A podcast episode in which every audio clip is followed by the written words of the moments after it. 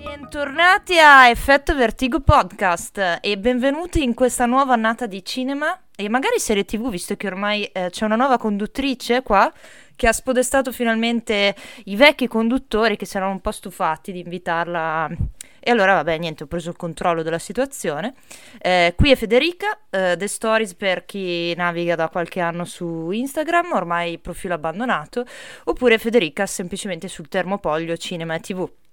Benvenuti quindi in questa nuova puntata, primo episodio del 2024, che sarà dedicato a un grandissimo film, in realtà forse è un po' esagerato, forse il nuovo film di una grandissima autrice, regista e sceneggiatrice che amo particolarmente, e quindi appunto dà l'inizio a una nuova era di dominio nei podcast di cinema.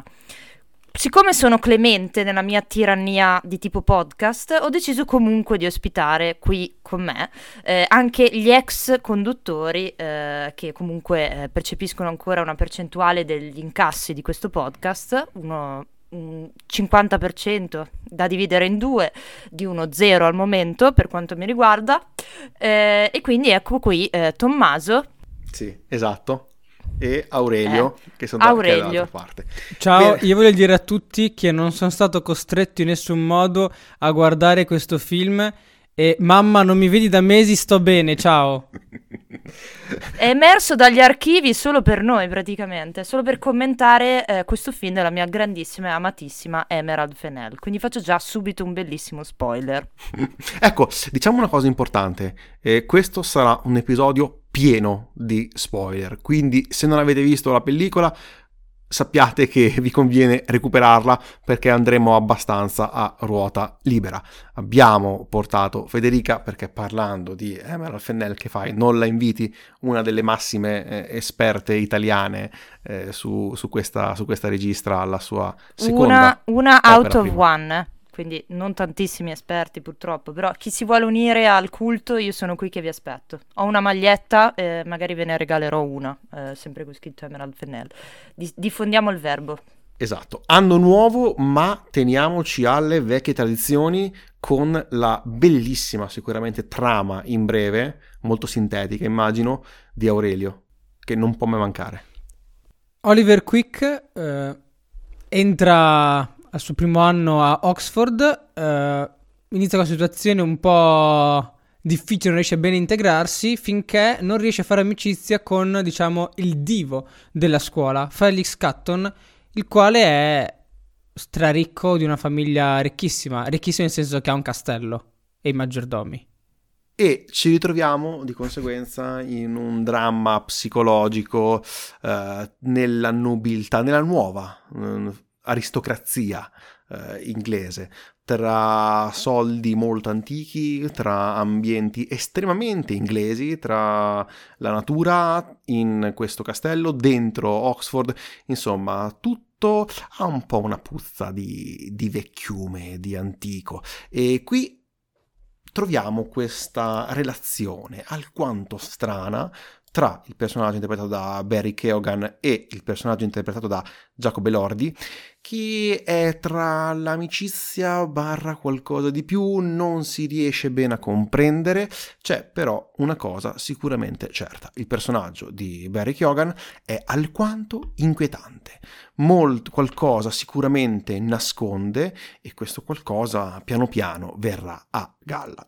Siccome però io, Aurelio, non siamo esperti in questo campo, cosa ne pensi, Federica, di questa pellicola?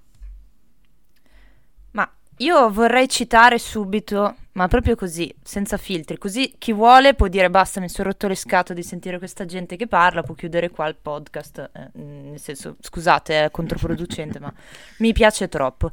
Bazzicando su Letterboxd, anche se devo dire che ultimamente anche Threads mi sta dando queste soddisfazioni, non abbastanza sulle cheat così delle recensioni in pillole, ho trovato questa bellissima descrizione, adesso non ricordo di chi fosse perché non l'ho salvato purtroppo, quindi niente, non faccio l'attribuzione, scusate. scusatemi se siete in ascolto, che sostanzialmente questo Saltburn è un po' un Parasite in versione in salsa teenage drama, teen drama, e devo dire che io mi ci trovo pienamente in questo. E ok, io speravo di avere probabilmente un'impressione, una valutazione un po' più entusiasta di quello che è il risultato di questo film, vista la mia grandissima stima nei confronti di Emerald Fennell. Ma devo dire che sì, c'è entusiasmo, il film mi è piaciuto, quindi tolgo subito questi dubbi, ma secondo me ha dei problemi oggettivi su diversi fronti, come anche sicuramente dei grandissimi pregi che riconosco anche a Emerald Fennell in quanto autrice e anche artista in generale.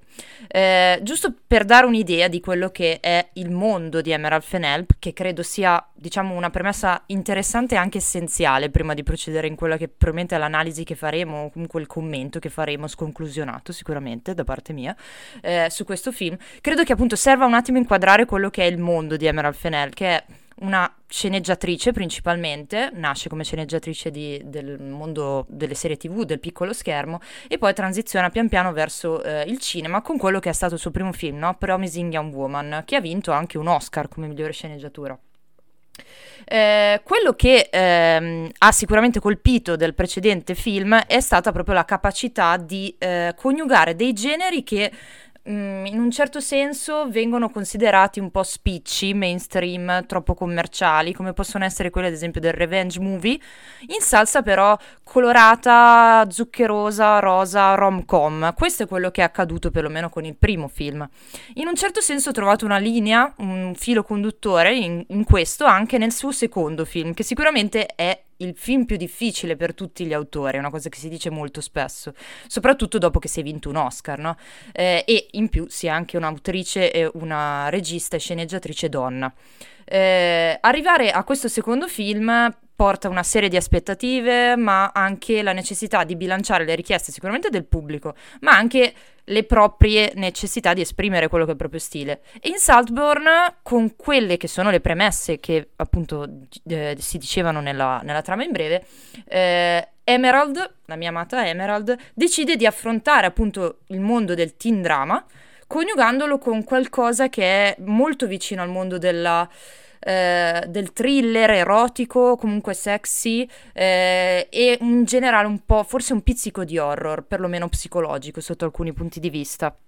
E devo dire che in questo la scelta di Barry Keoghan come protagonista, anche se non direi protagonista assoluto, perché alla fine per tutto il film viene ritratto all'ombra di qualcun altro, no? All'ombra di Felix, tendenzialmente interpretato da Jacob Elordi, però alla fine il vero protagonista, che è anche forse l'attore che regge sulle sue spalle l'intero film, è sicuramente Barry Keoghan.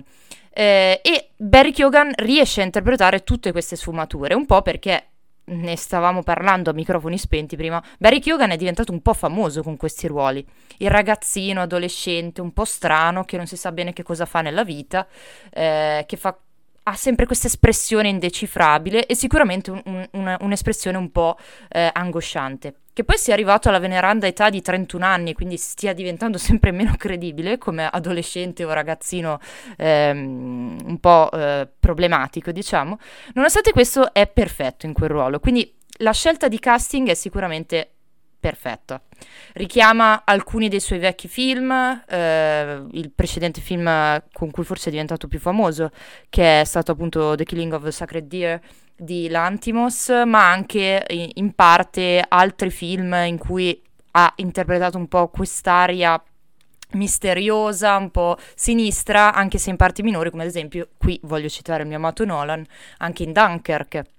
In un certo senso, forse non aveva un ruolo di grande spicco, ma già lì dava un'idea del suo potenziale. Poi vabbè, ha fatto The Eternals, facciamo finta che non sia stato fatto, però vabbè, dettagli. Recentemente con McDonagh ha collaborato anche, però ecco, con questo film diventa assoluto protagonista, mattatore, per quanto all'inizio giochi tantissimo di sottrazione nella prima parte del film e poi esploda nella seconda. E questo, posso dire, è sicuramente la parte più bella e più riuscita del film. Keoghan è in grado di intercettare tutte le vibes un po' angoscianti, le vibes sinistre, di questa critica appunto un po' alla Parasite, di quella che è l'aristocrazia, la vecchia aristocrazia decadente, barocca, inglese, ma quella aristocrazia anche della campagna, del countryside inglese, che richiama un po' la tradizione anche dei gialli inglesi. A me ad esempio viene in mente in salsa un po' più soft, diciamo, come tematiche e toni, forse anche Agatha Christie col suo sguardo sulla campagna inglese, ma anche il mio amato Ispettore Barnaby. So che all'ascolto ci sarà sicuramente qualcuno che apprezza l'Ispettore Barnaby e le sue repliche sulla 7. Però appunto questo mondo entra in quello che arriva dall'immaginario sicuramente di Emerald Fennell, che è anche un'autrice però ingegnosa, e viene coniugato con tinte invece che arrivano da qualcosa che è forse più vicino appunto al thriller erotico anni 90, con queste tensioni puramente sessuali sostanzialmente, di sguardi, riflessi, invidie, gelosie, che non si capisce bene fino a che punto sono gelosie, ammirazione, fascino, sinistro sicuramente, che richiamano appunto film più del fine anni 90, inizio 2000, come anche il periodo un po' di ambientazione del film, quindi anni 2000, come Cruel Intentions, un po' sex crime anche, tutto quel mondo un po', come dire, promiscuo, richiamato da quel tipo di film che forse non si fa più da tantissimo tempo, spesso perché urta la sensibilità, diciamo, degli spettatori dell'ultimo periodo. E forse proprio in questo è eccessiva, perché vuole provocare, vuole portare l'asticella più alta dopo il finale di Promising Young Woman.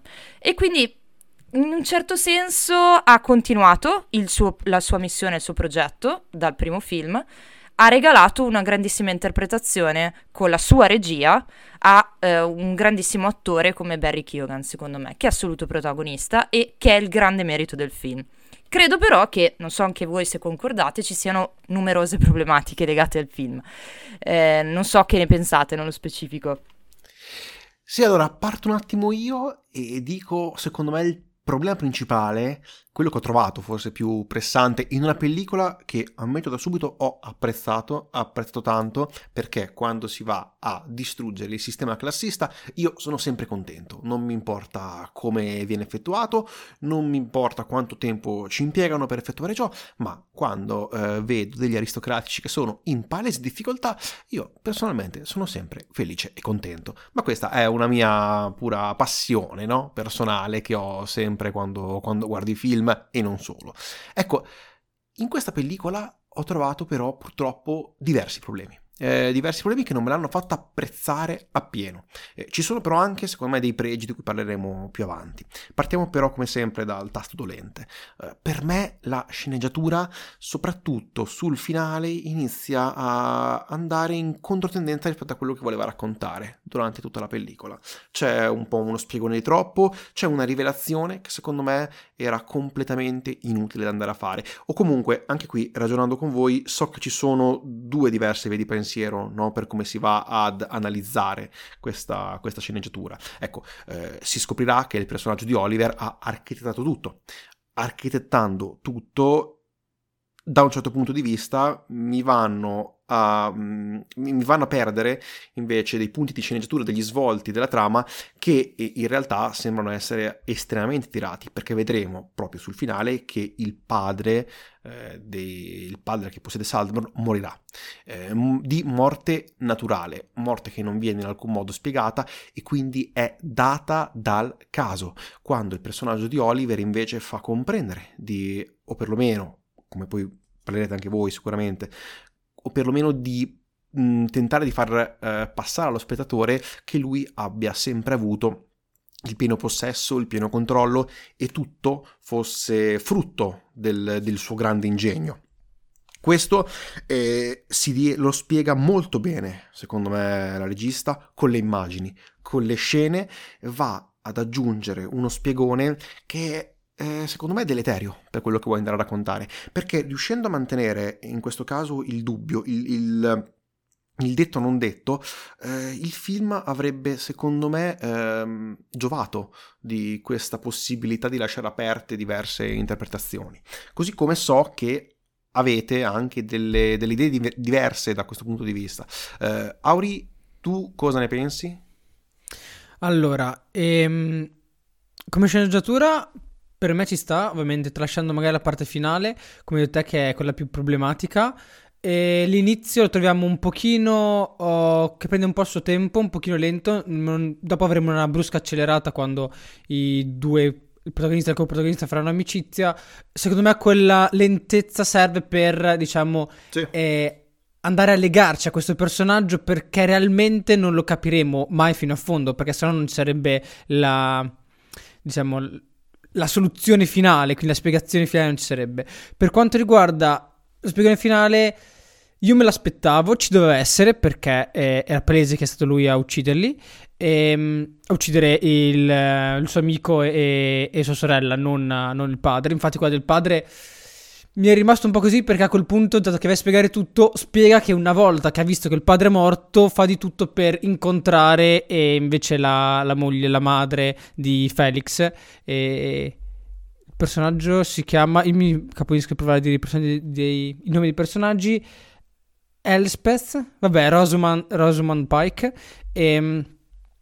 sta dicendo, quindi quello è veramente un punto molto molto debole.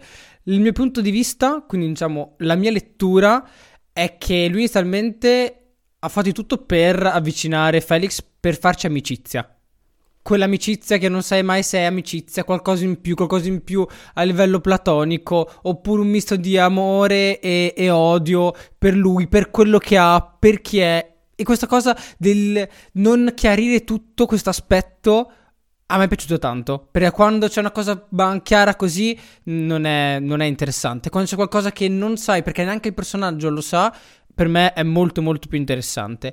E una volta che capisce che Felix non vuole per niente esserci amico, quindi durante la festa, Oliver decide di ammazzarlo, e lì c'è un momentino in cui, nella scena, una delle scene più importanti, direi, perché c'è proprio il punto di svolta, in cui Oliver va a vomitare, e Felix, nonostante gli ha detto guarda non ti voglio mai più vedere, gli chiede come sta, e quindi lì c'è un punto in cui magari Felix torna indietro, però è troppo tardi. E vabbè, tanto abbiamo già fatto spoiler, sa già cosa succede. Spoiler.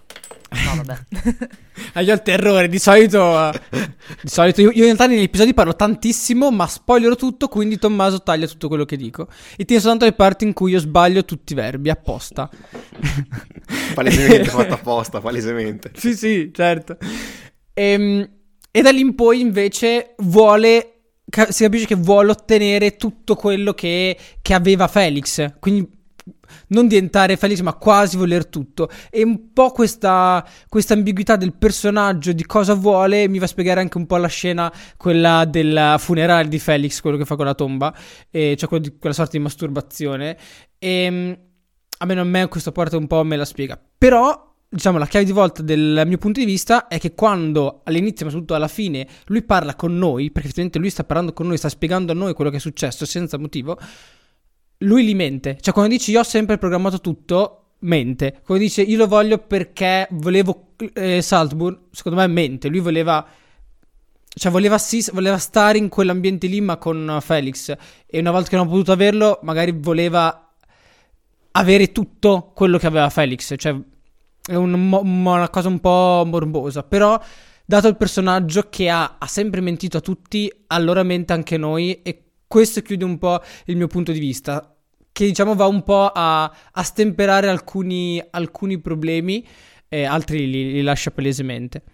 Però una cosa che devo dire è che i personaggi, purtroppo anche quelli aristocratici che per fortuna muoiono, e non sono piatti. Cioè io ho trovato comunque anche Fairlight, come si chiama, il cugino di Felix, comunque non è piatto. Cioè dei momenti in cui senti che ha una struttura, che ha uno spessore come personaggio, cioè ha un pensiero, ha una sua logica. Questo è legato al fatto che lei sia realmente molto brava come sceneggiatrice, e da questo film secondo me anche molto brava come regista, perché ha diretta tutto il cast benissimo. Poi parleremo dopo a livello registico magari più nel dettaglio. Mm-hmm. Sì, mi riaggancio a quest'ultima osservazione sul fatto che indubbiamente sa gestire molto bene i suoi attori in scena, però questo credo sia un po' la fortuna, croce e delizia in un certo senso di quello che è questo film, ovvero Fennell sa gestire molto bene i suoi attori e questi attori, in generale il casting di questo film è stato più che azzeccato. È stato scelto un nome di punta come quello di Elordi, che arriva dal successo di Euphoria, è lanciatissimo anche in quest'annata grazie appunto anche alla partecipazione ad esempio a Priscilla. È un attore che il suo nome è un po' sulla bocca di tutti, diciamo, è un internet darling e ha un suo richiamo sia per quanto riguarda le sue capacità, secondo me non è così male, per quanto in questo film non emerga niente di tutto questo, in Euphoria è molto più bravo secondo me, o comunque dà prova delle sue capacità, non è la statuina, l'oggetto da osservare, ma credo sia anche un'intenzione quella di essere un oggetto da osservare in questo film, però appunto ha il suo perché ed è perfetto nell'interpretare Felix, ovvero colui che è ammirato da tutti, colui che tutti vorrebbero avere come amico, che vorrebbero conoscere per il suo ruolo sociale, il suo status, per quanto decadente, ma appunto tutti vorrebbero essere legati a lui in qualche modo e che tutte le ragazze, con cui tutte le ragazze vorrebbero andare a letto sostanzialmente. E quindi è perfetto in questo ruolo, come è perfetto anche Barry Keoghan, quindi credo che... E tutti i personaggi di contorno, cito giusto Carey Mulligan che torna a collaborare con la regista dopo appunto il primo film e fa un ruolo spassosissimo per quanto mi riguarda, per quanto sia poco più di un cameo alla fine, però è veramente spassosissimo ed ha un'idea molto concreta di quello che è il messaggio del film, anche sì. Il suo personaggio, per come entra in scena e per come viene spazzato via da questo disinteresse, questo giocare e sputare subito quelli che sono tutti i personaggi che gravitano intorno a quello che è lo status del ricco, che non è acquisito ma è un qualcosa che arriva dalla tradizione, no? Quindi chiunque ci si avvicini in un certo modo ne rimane corrotto, viene masticato e buttato via appena possibile. Comunque questo richiama un po' anche forse quello spirito di critica decadente per quanto riguarda anche il mondo di Fitzgerald, del grande Gatsby, in un certo senso dell'arricchito, di chi vuole essere mira quello stato ma sa che in un certo senso farà una brutta fine. Forse non è quello che riguarda il personaggio principale, per quanto secondo me in un certo senso qualcosa perderà, perché lui si scopre che poi ha una famiglia in realtà, una famiglia che non sembra neanche avere particolari problemi, quindi perde quel legame in un certo senso, quindi dico che c'è una sorta di castigo, condanna. Però ripeto, tutto questo secondo me funziona benissimo grazie a una scelta di casting azzeccata e a degli attori, soprattutto Barry Keoghan e anche Rosamund Pike, che sono in gran forma per quanto riguarda secondo la loro interpretazione e il loro ruolo nel film. Non so quindi quanto si debba dire che è merito della sceneggiatura, la riuscita dei personaggi. Sicuramente sa introdurlo in un modo molto efficace e sa accompagnare lo sguardo del pubblico sui vari personaggi in modo molto efficace, anche se questo è riuscito più grazie, credo, a giochi di regia e di fotografia in generale. Quello che secondo me è il grossissimo problema della sceneggiatura è quel finale, purtroppo, cioè quel finale non è proprio il finale in sé, perché il finale in sé su quelle note danzanti che richiamano un po' Love Actually in modo sinistro, diciamo, Hugh Grant in Love Actually, devo dire che il finale è probabilmente uno dei finali più belli dell'anno, sì.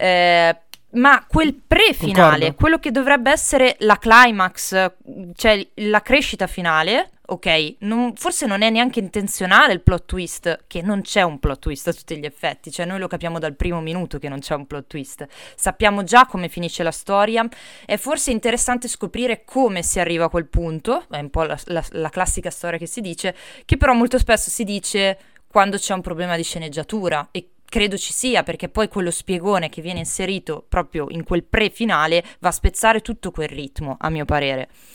E quindi mi sono un po' interrogata sul fatto che sia voluto il dire ok, è tutto così, perché anche anche la scelta di non far vedere l'atto in sé dell'omicidio da parte di Oliver, l'omicidio di Felix, è voluto? Quello credo di sì. È voluto perché si sa cosa è successo, si sa dal primo minuto che si arriverà a quel momento, che in teoria è il momento culminante ma fuori scena di tutto il racconto, ma perché mettere lo spiegone? E mi dico, Lo spiegone lo mettiamo perché abbiamo visto che ha funzionato con il film prima? Non lo so. Abbiamo visto che rende più fruibile... Avranno fatto sicuramente degli screen test, immagino, del film.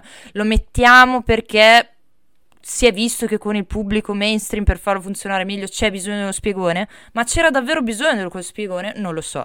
Forse sì, come dice Aurelio, in un certo senso va a supportare il fatto che fa illudere e sottolinea quello che è la massima illusione, la massima corruzione anche del personaggio di Oliver, che si è anche convinto di essere geniale perché è responsabile anche di morti naturali, e quindi inserire questa parte dello spiegone va un po' a supporto della sua tesi, un po' tipo come se si andasse a supportare e motivare il falso narratore alla fine, in un certo senso.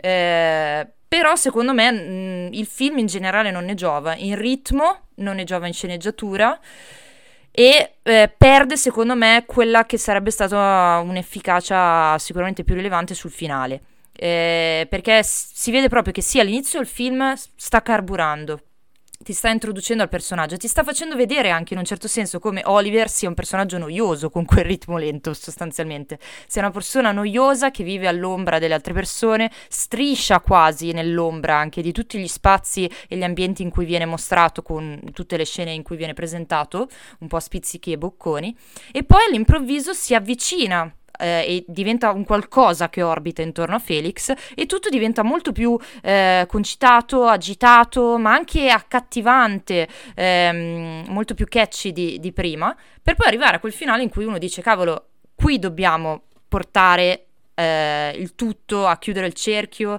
e capire cosa sta succedendo, e viene totalmente spezzato quel ritmo secondo me con uno spiegone che è sicuramente superficiale, e in un certo senso non motiva la scelta, toglie buona parte di quella che dovrebbe essere un po' il fulcro, il cuore del personaggio, che deve avere una motivazione, ma in realtà non ce l'ha sostanzialmente, perché la metà di quello che sta succedendo è casuale, e quindi dici ok, è una scelta intenzionale oppure no?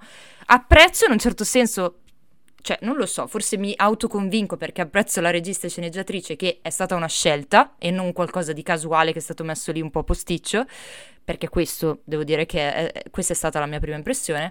Però l'apprezzo perché forse è un qualcosa che dice ok, io voglio che le persone che vedono questo film ne discutano. È una cosa interessante per appassionati cinefili, però non so oggettivamente quanto possa aver senso all'interno delle dinamiche del film. Ecco, questo continuo a non avere una risposta, ed è quello che forse mi lascia un po' più perplessa del film. Sì, esatto, probabilmente è il punto più grave che andiamo a trovare quando andiamo a vedere una critica a questa pellicola. Io inoltre ho trovato, così per concludere per quello che riguarda le mie critiche alla pellicola, ho trovato particolarmente non necessari l'utilizzo assolutamente abbondante di simboli. È un film estremamente simbolista, ci sono molte scene che raccontano una storia attraverso l'utilizzo di ciò che vediamo messo in scena. Molte delle volte, secondo me, tutto ciò risulta essere abbastanza eccessivo, posticcio, tirato. Mi viene da pensare proprio la scena della morte di Felix, dove quando viene ritrovato ha addosso delle piume con delle ali da angelo, assolutamente non necessarie. Così come però, se volessimo essere anche un po' metacinematografici, è interessante vedere che proprio in quelle scene il buon Barry Keoghan ha le corna da cervo, un po' un richiamo probabilmente al sacrificio del cervo sacro di Lanthimos, chi lo sa, sicuramente ha fatto comunque, insomma, ha fatto fare una risata questa tipologia di simbolo. Altri invece, come detto, sono eccessivi. Richiama un po' anche cioè quelle che erano le simbologie che c'erano anche in Promising Young Woman, se ci pensate, sono tutte simbologie che c'erano anche lì erano più dall'ambito cattolico, c'era spesso il rimando al sacrificio, la croce, la crocifissione, cioè c'era tantissimo di questo nell'altro film.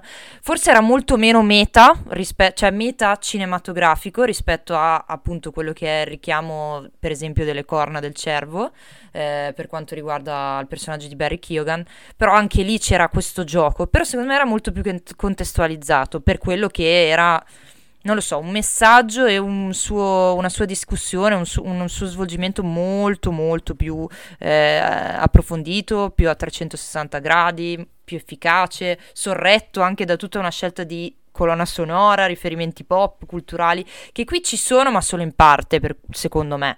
Credo abbia fatto bene a alleggerire rispetto a quello che è l'altro film, il film precedente, però ecco, secondo me sì, erano ridondanti questi simboli, non erano così essenziali e credo che pochi li abbiano colti anche. Sì, cioè secondo me alla fine cerca di andare a inserire tanti elementi visivi che vadano ad arricchire quello che vediamo, quando in realtà lei dimostra di saper girare il film, di essere una bravissima regista, e quindi certe volte basta semplicemente come inquadra le cose, non quello che mette a schermo per poterti raccontare una storia, perché parliamo forse del lato più importante, più bello di questa pellicola, è la regia. Anche rispetto a Una donna promettente, secondo me si è visto un miglioramento, un netto miglioramento dal punto di vista registico, e qui ci sono tutte le inquadrature che hanno un senso. Comunque quello che vediamo a schermo è fatto per poter portare avanti la storia semplicemente attraverso l'uso delle immagini. Molte, come detto, le parole, lo spiegone è superfluo da un certo punto di vista, perché tutto ciò che noi vediamo, secondo me, riesce alla perfezione a raccontarti quello che stiamo vedendo, così come l'utilizzo della luce e del buio vanno a rappresentare un certo simbolismo, comunque, da questo punto di vista, in quello che vuole rappresentare un personaggio, in quello che vuole rappresentare la storia, e così come l'utilizzo molte volte di inquadrature alte, inquadrature specchiate con molti riflessi, proprio per poter andare a mostrare questo gioco intrigante, al tempo stesso molto macabro, che tutti questi personaggi stanno inconsapevolmente giocando. Questo è molto interessante, e inoltre le inquadrature sono esteticamente, visivamente estremamente belle, ben costruite, che riescono anche con la posizione e il movimento degli attori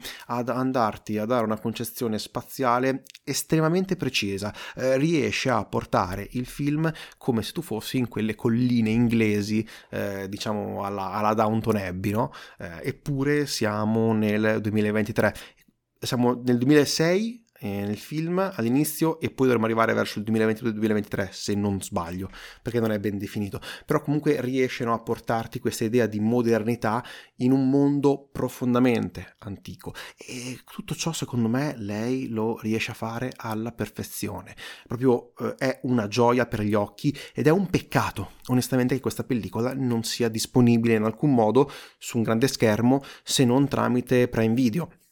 Quindi per chiunque la volesse vedere è molto facile da recuperare, è disponibile su Amazon Prime Video, però è una pellicola che probabilmente per il lavoro svolto dal punto di vista tecnico, dal punto di vista registico, dal punto di vista della fotografia, merita un grande schermo. Così come ha fatto un ottimo lavoro, hanno detto, anche nella gestione attoriale, l'aveva accennato Aurelio, perché non è mai facile trovare un cast che possa così lavorare bene, essere così coeso. Mi viene sicuramente da pensare alla bellissima prova attoriale di Barry Keoghan, così come anche la prova attoriale di Rosamund Pike, che sono un po', secondo me, le due figure che spiccano da questo punto di vista, e sono anche forse le figure che vengono meglio riprese dalla regista. E ovviamente il personaggio di Oliver avrà sempre una determinata luce, una precisione del colore che sicuramente vuole andare a raccontare qualcos'altro, e tutto ciò è fatto alla perfezione. È la cosa migliore della pellicola, e onestamente mi riempie anche di speranza perché stiamo vedendo una regista alla sua seconda opera alla fine, che costantemente sta migliorando, e non solo dal punto di vista della sceneggiatura, dove era già esperta, ma anche dal punto di vista più tecnico. Sicuramente è pronta, secondo me, per andare a portarci altri film di ottimo livello. Assolutamente sì, a livello registico ha fatto un enorme balzo di miglioramento, secondo me, e parlo io che non ho apprezzato quanto Federica il film precedente, per non dire altro. Basta, da un po' che... via dal mio podcast. Scusate. Via. Vado via. Era che nel precedente episodio con lei io non c'ero, quindi non avevo modo di darle fastidio, di stuzzicarla. E mentre qui attua una regia molto consapevole di ciò che vuol far vedere, proprio seleziona gli ambienti, si prende degli angoli, come diceva Tommaso, riesce benissimo a far capire lo spazio in cui sono, anche se è uno spazio gigante, pieno di stanze, non ha bisogno di ogni volta incominciare la scena con un'inquadratura gigante per farti soltanto vedere dove sono. Si prende i suoi spazi, sta sugli attori e lo fa benissimo. Quindi a livello tecnico di scelte mi è piaciuta molto. Mi è piaciuta tantissimo la scena finale, come ha detto Federica, proprio quella finale, non lo spiegone. Lo spiegone io avevo la mia visione, non lo giustificava, cioè era una parte estremamente debole. Tornando sulla regia, se volete, è una cosa per tutti, proprio quasi a livello pubblicitario, il film è su Prime Video, purtroppo, perché avrei voluto vederlo al cinema, dato l'enorme qualità che ha a livello visivo e registico.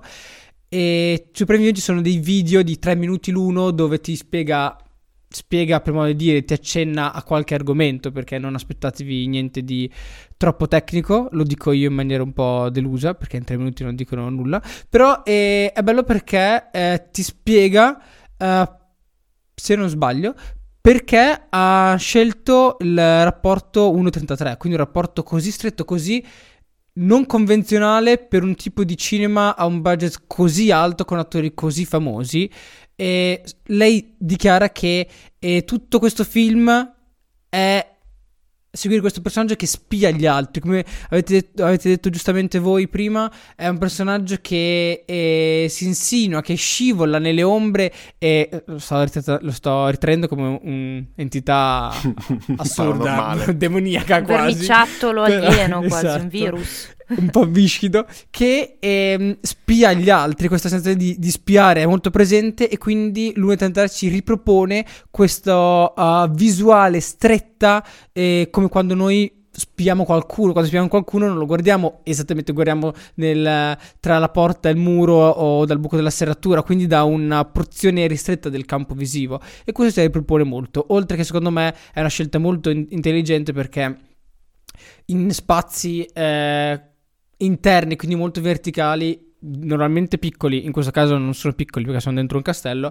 è molto comodo un formato con delle bande, diciamo, laterali piuttosto che verticali, e inoltre ti va a selezionare maggiormente un attore, e quindi ti chiude maggiormente il punto di vista, che secondo me per questo film è una cosa molto molto indicata. Inoltre, se non sbaglio, sempre in uno di quei video parlano proprio che è una scelta giusta, perché sei in un ambiente dove il tuo sguardo può sfuggire in continuazione per guardare la scenografia, i quadri, i muri, le robe di legno, queste robe di queste persone qua, e invece così facendo, con un rapporto così stretto, il tuo sguardo è costretto. Infatti quello che diceva prima Federica, che attraverso la regia e la fotografia ti va a incanalare lo sguardo in base a quello che vogliono far vedere. Quindi molto molto molto bello.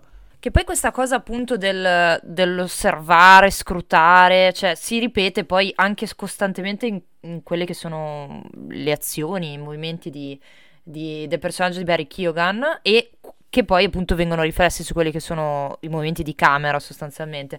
Ci sono non so quante scene in cui c'è appunto Barry Keoghan che spia da una finestra, che spia da una porta socchiusa, che osserva sempre con quest'aria, e quindi è bellissimo secondo me questo gioco che fa, ed è sicuramente molto riuscito, e io non vedo tutta questa enorme crescita alla regia rispetto al primo film, nel senso che secondo me già nel primo film era molto buona alla regia, però appunto sorvoliamo su questo aspetto prima che questo primo film in cui, uno dei primi film in cui vado d'accordo con il commento di Aurelio, svanisca questa magia, insomma, ecco. Ma magari adesso dico qualcosa su Spielberg, così si riaccende la tensione e il contrasto, però vabbè, a parte questo, Devo dire che appunto se nel primo film Emerald Fennell portava tutto quello che era la sua esperienza anche di sceneggiatrice, un po' anche di quella scuola inglese che di sceneggiatrice è nata un po' anche con Phoebe Waller-Bridge, con cui lei ha collaborato comunque sia nel suo primo cortometraggio da regista che anche in Killing Eve, che nella seconda stagione di Killing Eve, bellissima serie che io consiglierò fino alla nausea, che riporta un po' questi temi controversi del giocare su la natura non detta di un rapporto tra due personaggi, che gioca spesso sul confine tra ammirazione, invidia, gelosia, ma anche amore, forse, in un certo senso. Se appunto in quel primo film si portava quell'esperienza da sceneggiatrice, in questo secondo me fa vedere quella che è la sua crescita in quanto regista. Se non erro adesso il prossimo progetto è un DC, credo, un film di sì da sceneggiatrice, sempre se non è stato tagliato, visto le ultime vicissitudini tra Warner Bros. E DC. Però sono molto curiosa di vedere quello che farà dopo, spero sempre in collaborazione con la produzione di Margot Robbie, che si vede sempre vincente, perché anche qui c'è alle spalle la... Lucky Chapman Entertainment di Margot Robbie, appunto, dietro ad altri film, come appunto per un film suo, ma anche le serie Made, ma ovviamente Barbie e I, Tonya, per dire. E ricordiamo che Emerald Fennell è stata anche in Barbie, cosa che non si è ricordato, perché tra l'altro... aneddoto molto stupido, consiglio di ascoltare vivamente le interviste di Emerald Fennell. Ci sono numerosi podcast in cui viene intervistata, che è un personaggio molto sopra le righe, devo dire, quindi l'ammiro sempre di più per questo, sul fatto che sostanzialmente il suo ruolo in Barbie e la sua presenza in Barbie è dettata dal fatto che c'era una sorta di debito, da quello che si è capito, da quello che è stato il successo di Promising Young Woman, e quindi Margot Robbie in un certo senso voleva portarlo all'interno del film, creando un po' chiudendo quel triangolo, non un cerchio, di nomi femminili potenti degli ultimi anni, che sono appunto Emerald Fennell, Margot Robbie, sicuramente più nota al grande pubblico, e Greta Gerwig, che in Barbie era appunto come regista e cosceneggiatrice, ed era presente nel film come omaggio, e in quel ruolo, così, vabbè, marginale e proprio come cameo anche stupido in un certo senso, ricordiamo la Barbie incinta, perché aspettava il suo figlio, quindi è in quel ruolo solo per una questione di tempistiche e per una questione di omaggio da parte di Margot Robbie, però appunto gioca tantissimo su questo suo riuscire a instaurare una connessione coi suoi attori, anche in parte viene scritto e caratterizzato il personaggio, qui pesantemente quello di Barry Keoghan, parlando con Barry Keoghan, da quello che è emerso, molto più che ad esempio di quello che è successo nel primo film, e quindi è interessante come lei lavori con gli attori, che secondo me, ripeto, sono sempre frutto di scelte di casting eccezionali. Ci sono pochi film, secondo me, in cui sono scelti così bene, e funzionano molto bene oggettivamente. Io ripeto, Jacob Elordi non è che non sta dando una prova attoriale, sta facendo quello per cui è stato ammirato negli ultimi anni, il figo sostanzialmente, però funziona perché è quello il suo ruolo all'interno del film, e Barry Keoghan funziona perché quello è un po' il suo immaginario in un certo senso. Sono molto curiosa di quello che farà dopo, se riuscirà a confermare questo, e chissà se riuscirà anche a stupire con qualcosa ancora di più. Vedremo. Ecco, sto cercando le informazioni sulla sceneggiatura del prossimo film, ma pare sia scomparsa la traccia di qualsiasi cosa, quindi deduco che il taglio brutale di fondi di DC e Warner Bros. Abbia colpito anche quel progetto. Non so se voi avete altre informazioni che mi sono persa, però leggo ora che in un'intervista ha confermato il fato sostanzialmente di Zatanna, questo film della DC che avrebbe dovuto scrivere, che è stato cancellato brutalmente, quindi niente, addio. Adesso vivrò nell'attesa di un grande annuncio di un nuovo nel cestino DC.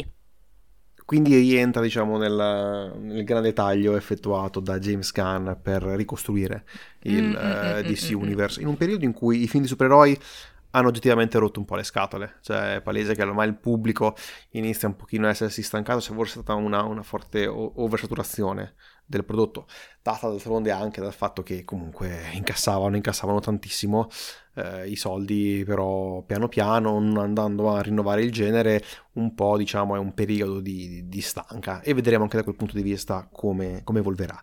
Per tornare un attimino su questa pellicola, ci rimane uno degli argomenti che sta più a cuore a questo podcast, ovvero la fotografia, e per la fotografia ovviamente lascio a te, Aurelio, qualsiasi parola. Sì, tra l'altro è l'unico motivo per cui sono qua, se no Federica non mi avrebbe mai ammesso a questo episodio. Esatto, allora, a parte gli scherzi. Perché mi deve ancora una mag con su scritto Effetto Vertigo Podcast, qui i gadget non arrivano ancora, sì, quindi... Sì. È l'unico motivo per cui possiamo ancora vedere la luce del sole, questa promessa che io e Tommaso abbiamo fatto a Federica di una possibile tazza ci ha reso liberi, parzialmente liberi. Allora, fotografia di Linus Sandgren, probabilmente ho detto malissimo il cognome. Ha fatto la fotografia anche per Babylon, La La Land, che se non sbaglio ha vinto anche l'Oscar, sì, e No Time to Die e First Man, quindi grande collaboratore con Chazelle. Qui lo troviamo a ritornare a utilizzare la pellicola in 35 mm, tornare perché anche in alcuni dei film che ho appena citato sono in pellicola. A livello, partiamo un po' dalla parte compositiva, come diceva Tommaso, nonostante l'1:3 sia un formato molto particolare che ti obbliga tanto sul lavorare con inquadrature in un certo modo, tutto diverso a quello che si è abituati, a livello compositivo mi è piaciuto un sacco, soprattutto a certe inquadrature dove erano tutte schiacciate verso il basso, cioè non che siano tiltate verso il basso, ma che la camera era molto bassa, avevi tanto aria sopra i personaggi, sopra l'orizzonte, tanto respiro, tanto cielo. Ce ne sono alcune veramente veramente molto belle, e questo formato si presta molto a questo tipo di inquadrature con tanta aria sopra. E alcune volte ci sono spesso e volentieri delle inquadrature dal basso che io non capisco mai appieno, nel senso, alcune volte sì, ma ogni tanto sembra un po' perché è più bello così, solo per estetica. E vabbè, altre robe un po' tecniche, ha girato con la Panavision Millennium XL2, ha usato le ottiche Panavision Primos, altre cose che magari non vi interessano, però le scelte perché non sono né troppo calde né troppo nitide e neanche troppo naturali, che avevano questi flare molto particolari, perché lui non voleva assolutamente una luce totalmente naturalistica. Difatti vediamo delle immagini spesso molto molto colorate, e infatti questi colori spesso lui all'interno nelle scene spesso molto colorate, diciamo, creava una luce chiave con le luci calde al tungsteno, quindi molto calde, molto forti, e poi il resto cercava un po' di separarlo utilizzando le luci a LED, oppure in certe situazioni, tutto quando erano solo Oliver e Felix insieme, e utilizzava delle scarie, quindi delle luci con una luce che sembrava più simile al sole. Lì infatti in certi momenti mi sembrava un po' il film di Guadagnino, come si chiama, quello della casa là a Modena. Esatto. Mm-hmm. Lì in certi momenti sembrava quello un pochino più dark. Sì, ma anche il modo in cui erano vestiti, tematiche loro, un po' lì mi ricordava. Ovviamente la luce era totalmente la luce è totalmente meno naturalistica in Saltburn rispetto a Call Me By Your Name, come stavo dicendo, perché soprattutto negli ambienti interni cercava di avere tantissimo contrasto, le ombre tanto nere in certe situazioni, tipo l'immagine dall'alto della cena con gli Henry, che vedi praticamente che c'è il tavolo illuminato dai candelabri e il resto tutto accerchiato di buio, di nero. Molto interessante. E anche cerca di mantenere un alto livello di contrasto anche negli esterni, soprattutto diciamo quelli non dove si divertono, quindi la parte iniziale oppure dei funerali, dove vedi comunque se c'è il sole, però vedi che tipo non sono delle belle giornate limpide, e comunque anche lì le ombre iniziano a essere abbastanza tirate giù abbastanza peste per essere comunque in esterno, mentre nelle situazioni di divertimento di estate lì invece la voleva molto luminosa, molto sgargiante, perché doveva sembrare tipo l'estate perfetta da quello che dice in alcune interviste. Quindi visivamente molto appagante. Io ho trovato una critica, cioè ho trovato una critica, io ho una critica, non ho trovato niente, ci ho trovato dentro la mia testa, e è proprio un errore di fotografia, cioè che è un po' una cosa che in molti episodi tiro fuori, qui provo a spiegarla, se avete qualche minuto, se no skippate, andate alla fine quando Ciavarelli dice quando Tommaso dice le sue cose di dove seguirci. E allora, brutale. E se in un'inquadratura prendo come esempio la scena di quando loro lanciano il sasso del padre del film, quindi più o meno cos'è, un terzo del film, qualcosa del genere, no, ancora forse più all'inizio, che sono ancora a Oxford, e c'è una inquadratura larga in cui loro sono illuminati da una luce calda, che diciamo è la luce principale, luce chiave, e da destra, e che probabilmente è un lampione, e poi adesso c'è un po' di luce bluastra per far vedere, perché se no sarebbe completamente tutto buio pesto. Bene, quando ci andiamo a stringere nei campi controcampi, il campo di Felix, dato che sono i campi controcampi interni, quindi non hanno le quinte, perché loro sono seduti o comunque sono rivolti verso il parapetto, il campo di Felix abbiamo che la luce arriva sempre da destra, mentre nel campo di Oliver abbiamo che la luce gli arriva da sinistra. Questo perché c'è stato questo cambio di direzione di luce, proprio la luce calda gli arriva da sinistra e prima gli arriva da destra in quella larga, perché si è un po' ostinati a volere che la luce principale arrivi sul soggetto ripreso dal lato opposto rispetto alla camera. Quindi se un soggetto guarda la camera, cioè diciamo, non so già come, se una camera inquadra una persona non frontalmente, quindi un po' angolata, quindi tre quarti, il volto, il lato del volto in ombra sarà a favore della camera e il lato del volto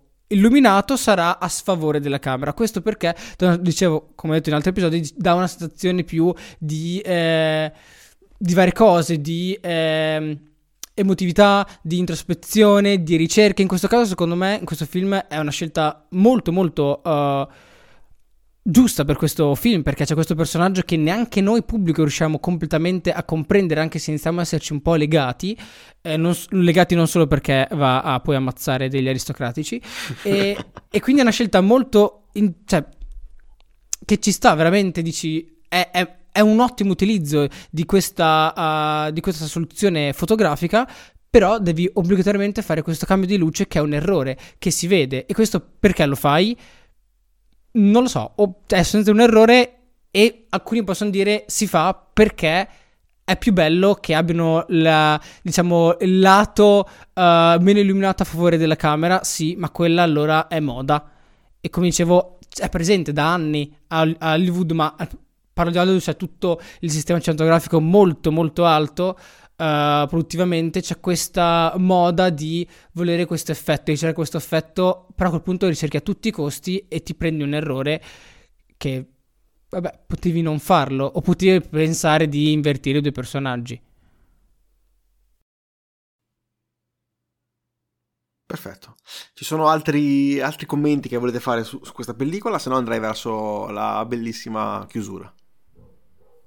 Ma mi sa che mi taccio io. Cioè, io ormai, guarda, ripeto, Aurelio oggi ha fatto un complimento a una cosa che mi piace, quindi io mi taccio. Cosa posso dire d'altro? Sì, io sono felice, il mio trofeo dell'anno è già stato conquistato. Ottenuto. Perfetto.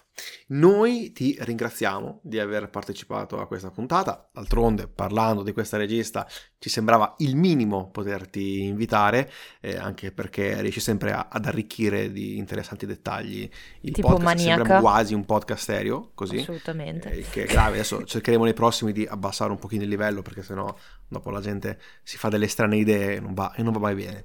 Detto questo, dove ti possiamo trovare?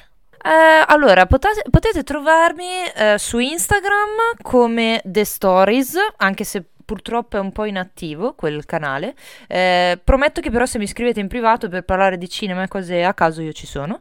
E invece sempre un canale più attivo, un po' più attivo, è il Termopolio Cinema TV, che è una redazione di un blog online di cinema e serie TV di cui faccio parte. Su Threads invece la mia ultima ossessione mi trovate come Federica Gaspari, quindi @FedericaGaspari, e lì è il mio profilo personale dove parlo a caso di quello che vedo, quello che commento in maniera assolutamente spassionata e assolutamente inutile per il mondo, ma aggiungo altro caos a gente che parla da sola sui social, quindi niente di nuovo, quindi lì mi potete trovare. Perfetto. Altra cosa importante: tornerai, speriamo, per il grande recap del 2023. Dobbiamo ancora organizzarlo e ancora provare un po' le date, quindi anche e convincere Giulia, qualcuno dei grandi storici a tornare ospitati. Sì, adesso dobbiamo organizzarci per bene, dobbiamo un po' far passare, dobbiamo anche recuperare comunque molte pellicole di quest'anno, sì. Perché tutti i film, col fatto che c'è stata Hollywood praticamente bloccata per quanto 4-6 mesi, stanno iniziando ad uscire adesso e quindi bisogna un attimino anche recuperare il tutto. Bene, detto questo, noi innanzitutto ringraziamo Federica per essere stata qui con noi. Grazie a voi. Ringraziamo anche tutti gli spettatori che ci state ascoltando. Ci potete trovare su Instagram, Effetto Vertigo Podcast, ci potete scrivere effettoverticopodcast@gmail.com. Lasciateci pure qualche messaggio privato su Instagram, dove volete. Lasciateci anche qualche recensione su Spotify, Apple Podcast. Abbiamo anche messo adesso i nuovi box delle domande su Spotify con anche la votazione per dire la vostra sulla pellicola in questione. Insomma, fateci sapere cosa ne pensate, che è sempre particolarmente interessante. Grazie mille, io sono Tommaso. Io sono Aurelio. Ma soprattutto... io sono Federica, ormai vera conduttrice. Ciao! E questo è Effetto Vertigo. Grazie mille, ciao, arrivederci. Buon anno!